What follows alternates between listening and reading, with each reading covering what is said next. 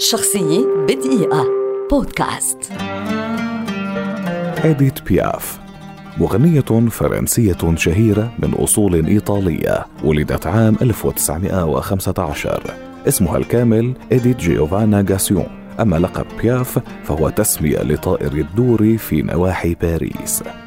اشتهرت بلقب لاموم أي الطفلة الصغيرة وتعد أيقونة عالمية في مجال الغناء والمغنية التي نشرت بعد شارل أزنافور اللغة الفرنسية في العالم. عكس غناؤها حالة غريبة من الألم والبؤس اللذين رافقا حياتها وكان صوتها ولا يزال كاسرا للقلوب وظل أسلوبها الغنائي متفردا لا يشبه أي أسلوب آخر.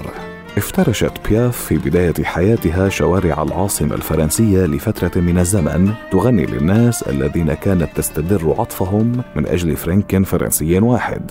قبل أن يكتشف موهبتها لويس لوبلي وهو أحد أصحاب الملاهي الليلية. وأخذها لتغني في حفلاته. بعد ذلك قام الموسيقي ريمون أسو بتبني بياف فنيا وأدخلها إلى دور الغناء الراقية حيث بدأت رحلة المجد التي صارت أسطورة أشبه بحكايات ألف ليلة وليلة.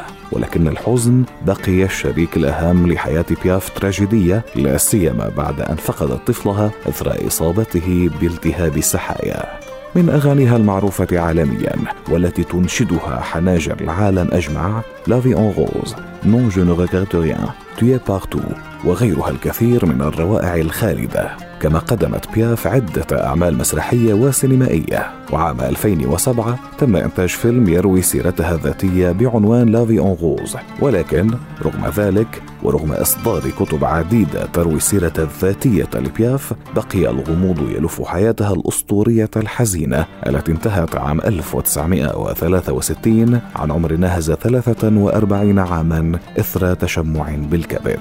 شخصية بدقيقة. بودكاست.